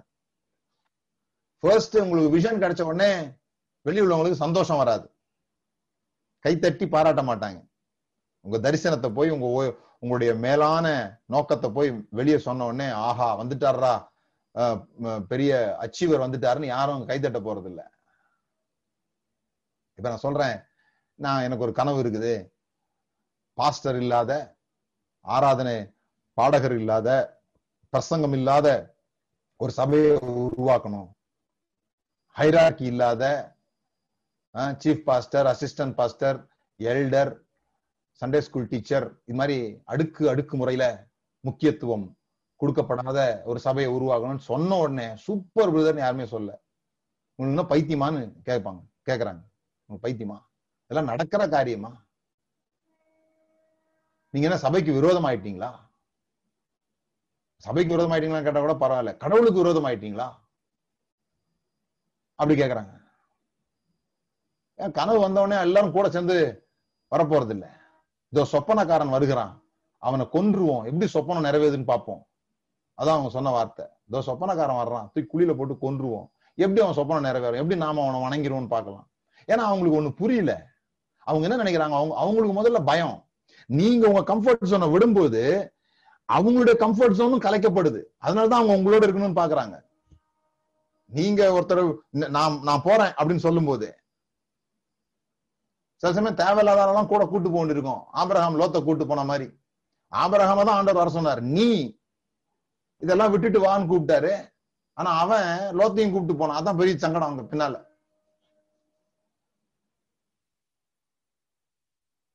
சில சமயத்துல இவங்களை டீல் பண்றது ரொம்ப கஷ்டம், அந்த வெளியிருந்து கொடுக்குற பிரச்சனை. ஏன்னா மனுஷருக்கு பயப்படும் பயம் கண்ணியை வருவிக்கும். கண்ணினா தெரியுமா, ஸ்னார். இந்த குருவிகளுக்கு ஒரு வலை போடுவாங்க. வெறும் வலை போட்டா குருவி வந்து எப்படி உட்காரும்? அதுக்கு கொஞ்சம் ஆகாரம் போடுவாங்க, அப்பதான் அந்த குருவி வந்து உட்காரும். அந்த ஆகாரம் தான் பயம். அந்த பயத்துக்கு வேற ஒரு வார்த்தையும் இருக்குது, பாசம்னு இருக்குது. சில பேருடைய பாசத்தை மீற முடியாம நம்ம மாட்டிக்கிட்டு இருப்போம். கனவுலாம் இருக்கட்டும், இவங்க கோச்சிக்கு போறாங்க, இவங்களை டிஸ்டர்ப் பண்ணிடக்கூடாது. சோ இன்னைக்கு நான் இதை சொல்லி முடிக்கிறேன். முதல்ல விஷன் வில் ப்ரொடியூஸ் ஜெலசி, உங்க மேல ஒரு பொறாமையை உண்டாக்கும். ஏன்னா அவங்களுக்கு தெரியாது, அவங்க பயப்படுறாங்க. நீங்க வெற்றி பெற்றுட்டு அவங்க தோத்துருவாங்கன்னு அவங்க பயப்படுறாங்க. ஏற்கனவே இவன் ஆட்டம் தாங்க முடியல, ஏற்கனவே இவன் பேசுற பேச்சை தாங்க முடியல, இதுல இவன் வேற பெரிய ஆள் ஆயிட்டம்னா நம்ம எல்லாரும் உண்மையிலே வணங்க வேண்டியதாயிடும், அதுக்குள்ள இவனை கொன்னுடணும். அதான் அவங்களுடைய திட்டம். அவங்களுக்கு தெரியல இவனுடைய கனவுக்குள்ளாக நம்முடைய வாழ்வும் இருக்குது. அன்னைக்கு மட்டும் அவங்க தூக்கி குழியில போடல, வீட்டுல வச்சிருந்தாங்கன்னா, யோசேப்ப வீட்டுல இருந்தானா ஒருவேளை பஞ்ச காலத்துல எகிப்து இவங்க வீட்டுக்கு வந்திருக்கலாம், இவங்க எகிப்துக்கு போகாம எகிப்து இவங்க வீட்டுக்கு வந்திருக்கலாம். கூட இருந்தது ராஜான்னு அவனுக்கு தெரியல, கூட இருந்தது பிரைம் மினிஸ்டருடைய பொட்டன்ஷியல்னு தெரியல, உங்க பக்கத்துல உள்ளவங்க யாருன்னு உங்களுக்கு தெரியாது, என்ன ஆக போறாங்கன்னு உங்களுக்கு தெரியாது. அதனாலதான் ஒவ்வொருவரையும் நம்ம மதிப்புக்குரியவரா நடத்தணும். நாளைக்கு அவன் என்ன ஆவான்னு யாருக்கு தெரியும்? சொல்லுவாங்களா தமிழ்ல, எந்த புத்துல எந்த பாம்பு இருக்குமோ அப்படின்னு. புரிஞ்சுக்கணும். நாளைக்கு இன்னைக்கு கான்ஸ்டபிள் ஆகிறவங்க நாளைக்கு பெரிய அதிகாரியா வந்துருவாங்க. அப்பெல்லாம் நான் படத்துல பாத்துருக்கிறேன்.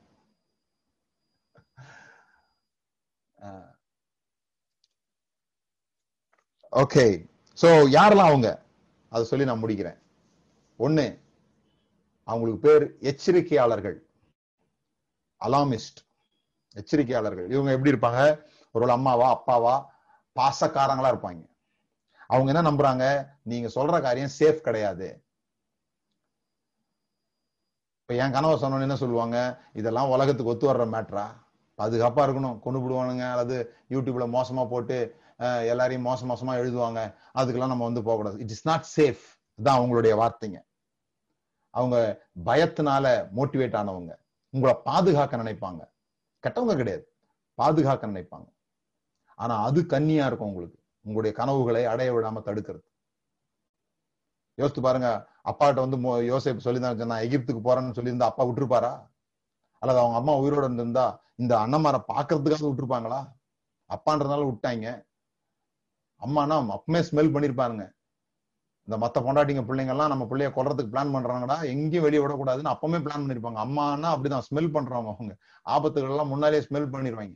அப்பா வந்து ஆபத்தை பார்த்துட்டு வரட்டும் போ அப்படின்னு விட்டுருவாரு. அப்பாட்ட வந்து சொல்லியிருந்தா கூட அப்பா விட்டுருக்க மாட்டாரு. ரெண்டாவது, இந்த மாமா சித்தப்பா இவங்க வந்து பாரம்பரியத்தை பாதுகாக்கிறவங்க. நம்ம குடும்பம் என்ன, நம்ம கலாச்சாரம் என்னன்னு பேசுறாங்க கொஞ்சம் பேர் இருப்பாங்க. அவங்க நம்மளை முன்னேறவே விட மாட்டாங்க. கலாச்சாரத்தை காப்பாற்ற பிறந்தவங்களே கூடவே பிறந்துக்கிறாங்க நம்ம கூட. அவங்க ட்ரெடிஷனலிஸ்ட், அவங்களுக்கு வந்து கஸ்டம்ஸ் ரொட்டீனு. நம்ம குடும்பத்துல இப்படிலாம் யாரும் போறது இல்லையே அப்படிம்பாங்க. இப்ப யாராவது ஒருத்தர் நாங்க நடிக்க போறோம்னு சொல்றாங்கன்னு வச்சுக்கோங்க, உங்க ஃபேமிலியில விட்டுருவாங்கன்னு நினைக்கிறீங்களா? நம்ம குடும்பத்துக்கு அது செட் ஆகாது. அது என்ன குடும்பம் ஒன்னும் புரிய மாட்டேங்குது, எதுவுமே செட் ஆக மாட்டேங்குது. சில சமயம் உங்க தோல்வியாளர்கள் உங்களுக்கு நண்பர்களா இருப்பாங்க, க்ளோசஸ்ட் ஃப்ரெண்ட்ஸ். அவங்களும் உங்களை விட மாட்டாங்க. அவங்களுக்கு படகு முங்கனா கூட சரி, நீங்க கடல்ல நடந்துடக்கூடாது, அவங்களோட சேர்ந்தே சாவணும். நண்பர்கள்ன்ற போர்வையில் இருக்கிறவங்க ரொம்ப கவனமா பார்த்துங்க. ஏன்னா அவங்களுக்கு தெரியாது உங்க கனவை அவங்க அழிக்கிறாங்கன்னே அவங்களுக்கு தெரியாது. ஆனா அவங்களுக்கு உள்ளுக்குள்ள பயங்கர பயம் இருக்கும், இவன் நம்மளை விட்டு போயிட்டா இவனால நமக்கு இன்னைக்கு கிடைத்து கொண்டிருக்கக்கூடிய நன்மைகள் நமக்கு கிடைக்காது, இவன் லெவலுக்கு நம்ம மாறவும் முடியாது, அதனால இவனையும் நம்ம லெவல்லே வச்சுப்போம் அப்படின்னு வைக்கிறவங்க உங்க ஃப்ரெண்ட்ஸா இருந்தா அந்த ஃப்ரெண்ட்ஸுக்கு இன்னைக்கு முடிவு கட்டுங்க. யோசிங்க, யாருடைய what people would you identify as valuable in your life today. இன்னைக்கு உங்களை சுத்தி இருக்கிற உங்களுடைய நண்பர்களை குறித்து யோசித்து இதுல யார் எனக்கு வேல்யூபிளானவங்கன்னு நீங்க கற்பனை, நீங்க கேள்வி கேட்டு பாருங்க. யார் எனக்கு மிக முக்கியமானவர்கள், இதுல யார் என் வாழ்க்கைக்கு வேல்யூ ஆட் பண்றவங்களா இருக்கிறாங்க. அடுத்த கேள்வி, who must you break free in order to move forward with your dreams? யாரிலிருந்து நீங்க விடுபடணும், உங்க கனவுகளுக்கு பறந்து போகணும்னா யாரிலிருந்து நீங்க விடுதலை ஆகணும் அப்படின்றத யோசிங்க. கனவு முக்கியமா இது முக்கியமா? அதான் இப்ப இங்க கேள்வி. அதுதான் பவுல் கேட்கிறார், நான் யாரை பிரியப்படுத்த பாக்குறேன், தேவனையா மனுஷரையா, எது எனக்கு முக்கியம்? கூட்டம் கூடுது இயேசுகிட்ட, சமாரியா பெண் வந்து சொல்லி எல்லாரும் வந்து கூட கொஞ்ச நாள் இருந்துட்டு போகணுன்றாங்க. என்ன அற்புதமான வாய்ப்பு ஒரு பிரசங்கியா இருக்கு, இப்படி வந்து கேட்கறத விட வேற என்ன அற்புதமான வாய்ப்பு. ஆனா அவர் ஒத்துக்கல, ஏன்னா அவருக்கு தெரியும் அவருடைய பர்பஸ் என்னன்னு தெரியும். நீங்க உயர்த்துறதெல்லாம் அதுல மயங்கி நான் இங்க இருக்க போறது இல்ல. மோசே சர்ப்பத்தை உயர்த்தினது போல மனுஷகுமாரன் உயர்த்தப்படுவார், அந்த அந்த உயர்த்தப்படுதலுக்கு நான் போயிட்டு இருக்கிறேன்ட்டு போறாரு. இன்னைக்கு நம்ம இதோட முடிப்போம். இந்த கேள்விகளை நீங்க கேட்டு வச்சுக்கோங்க. எப்படி உங்களுடைய அடுத்தது ரொம்ப 5வது சொல்ல விட்டுட்டேன். 5வது தான் எதிர்ப்பாளர்கள். மற்றவங்க எல்லாம் அப்பா அம்மா, சொந்தக்காரங்க, பாரம்பரியத்தை காப்பாத்துறவங்க, பிறகு நண்பர்கள், இவங்கெல்லாம் இருக்கிறாங்க. ஆனா இவங்க இந்த எதிர்ப்பாளர்கள் இருக்காங்க, அவங்க வந்து அத்தாரிட்டியா இருப்பாங்க. அது சட்டமா இருக்கலாம், அல்லது உங்க பாஸ்டரா இருக்கலாம். விடமாட்டேன் உன்னை, என் ஜனத்தை ஆராதிக்க போக விடு அப்படின்னா விடமாட்டேன் அப்படின்னு சொல்ற ஃபேர்மோஸ் இருப்பாங்க. அவங்கள இருந்து நீங்க வெளியே வரணும். ஏன்னா அவங்களுக்கு என்ன பயம்னா, உங்க மூலமா வருகிற நன்மைகள், வருமானங்கள் அவங்கள்ட்ட போயிடும்னோ, அல்லது அவங்களுடைய கட்டுப்பாட்டுக்கு நீங்க இருப்பீங்கன்றது அவங்களுக்குள்ள இருக்கிற சுகம். நான் கட்டுப்படுத்தக்கூடிய ஒரு 3 பேர் இருக்கிறான் அப்படின்றத அவங்க உள்ளத்துல சுகம். அதுல இருந்து நீங்க மீறி போக போறீங்கன்னா அவங்களுக்கு பயமாயிடும். இனிமே எவன் நாங்க எனக்கு மதிக்க மாட்டான் போல் இருக்குதே, என் கட்டுப்பாட்டை விட்டு இவங்க வெளியே போயிடுவாங்க போல் இருக்குதே அப்படின்னு சொல்லிட்டு பயம். இல்லைன்னா அவங்களுக்கு என்னன்னு சொன்னா தங்களுக்கு ஒரு வல்லமை இருக்குன்றதையும் அந்த வல்லமையின் மூலமாக உங்களை நிறுத்த முடியும்னு அவங்க நம்புறதுனால அதை செக் பண்ணி பார்க்கறதுக்காக அவங்களை நிறுத்துவாங்க. இவர்கள் இருந்து நீங்க விடுதலையாகி ஆரம்பிக்கும். ஸோ நான் சில கேள்விகள் யாரெல்லாம் எழுதியிருக்கீங்களோ அவங்க அந்த கேள்விகளுக்கான பதிலை கண்டுபிடிங்க. இந்த கேள்வியும் எழுதி கொள்ளுங்க. இந்த நண்பர்களோ, தாய் தகப்பனோ, எதிர்ப்பாளர்களோ யாரா இருந்தாலும் சரி, does they have problem with you or it is with the dream? உங்கள் கனவுகளோடு அவங்களுக்கு பிரச்சனையா, அல்லது உங்களோடு கூடவே அவங்களுக்கு பிரச்சனையா? யோசைப்பட அண்ணமாருக்கு கனவோடு கூட பெரிய பிரச்சனை இல்லை, அது சாக்குதான். ஆனா அவனோடைய பிரச்சனை அவங்களுக்கு, அவனை பிடிக்கல. உங்களை பிடிச்சிருந்ததுன்னா உங்க கனவுக்கு ஆதரவு தெரிவிப்பாங்க. ஒருத்தர் ஒரு ஆளை பிடிச்சதுன்னா அவர் செய்யறது நமக்கு பிடிக்கும். 2வது, have you clearly communicated your dreams and your plans? உங்களுடைய கனவுகளை, உங்களுடைய திட்டங்களை யாரிடம் சொல்ல வேண்டுமோ அவரிடம் தெளிவாக நீங்கள் சொல்லிவிட்டீர்களா? உங்களுடைய எதிர்ப்பாளர்களை எது உங்களை எதிர்க்க வைக்கிறது?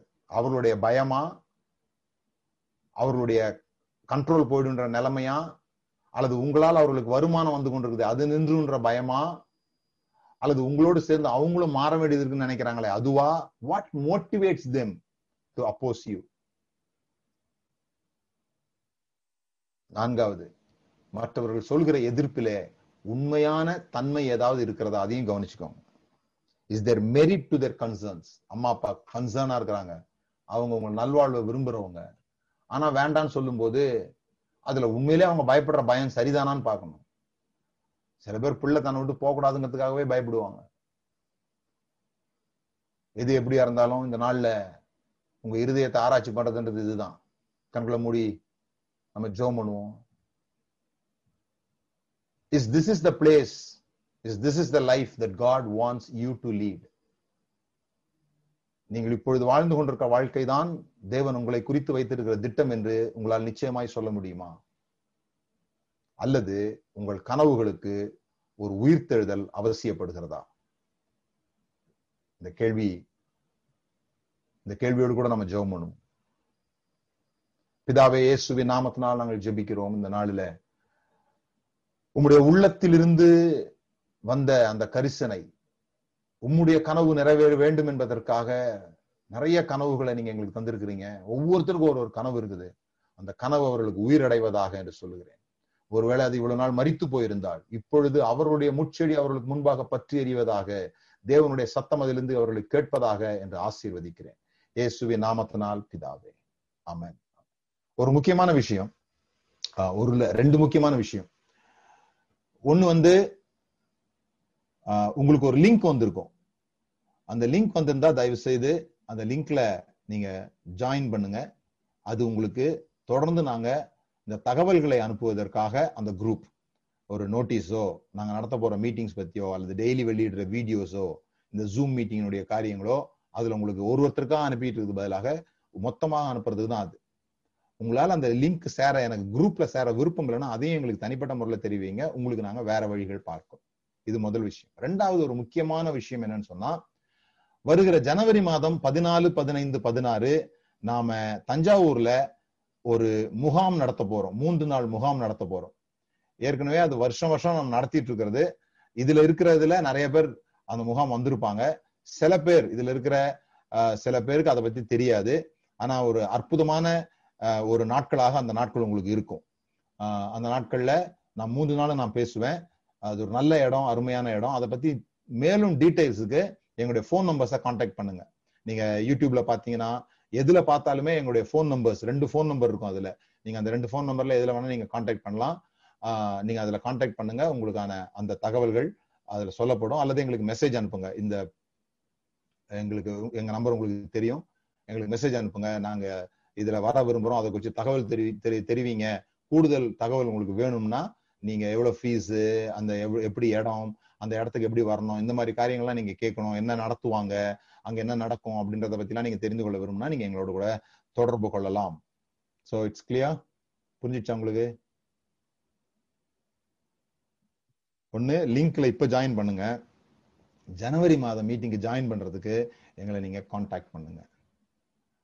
உங்களை சந்திச்சதுல ரொம்ப சந்தோஷம். மற்றவங்களுக்கு இந்த மெசேஜ் பத்தி சொல்லுங்க. மற்றவங்களுக்கு போயிட்டு இந்த லிங்க்ஸை நீங்க ஷேர் பண்ணுங்க. உங்களுக்கு லிங்க் வரும்போது நீங்க மற்றவங்களுக்கு அந்த லிங்கை ஷேர் பண்ணுங்க. உங்களை சந்தித்ததுல ரொம்ப சந்தோஷம். God bless you. Thank you. Bye bye.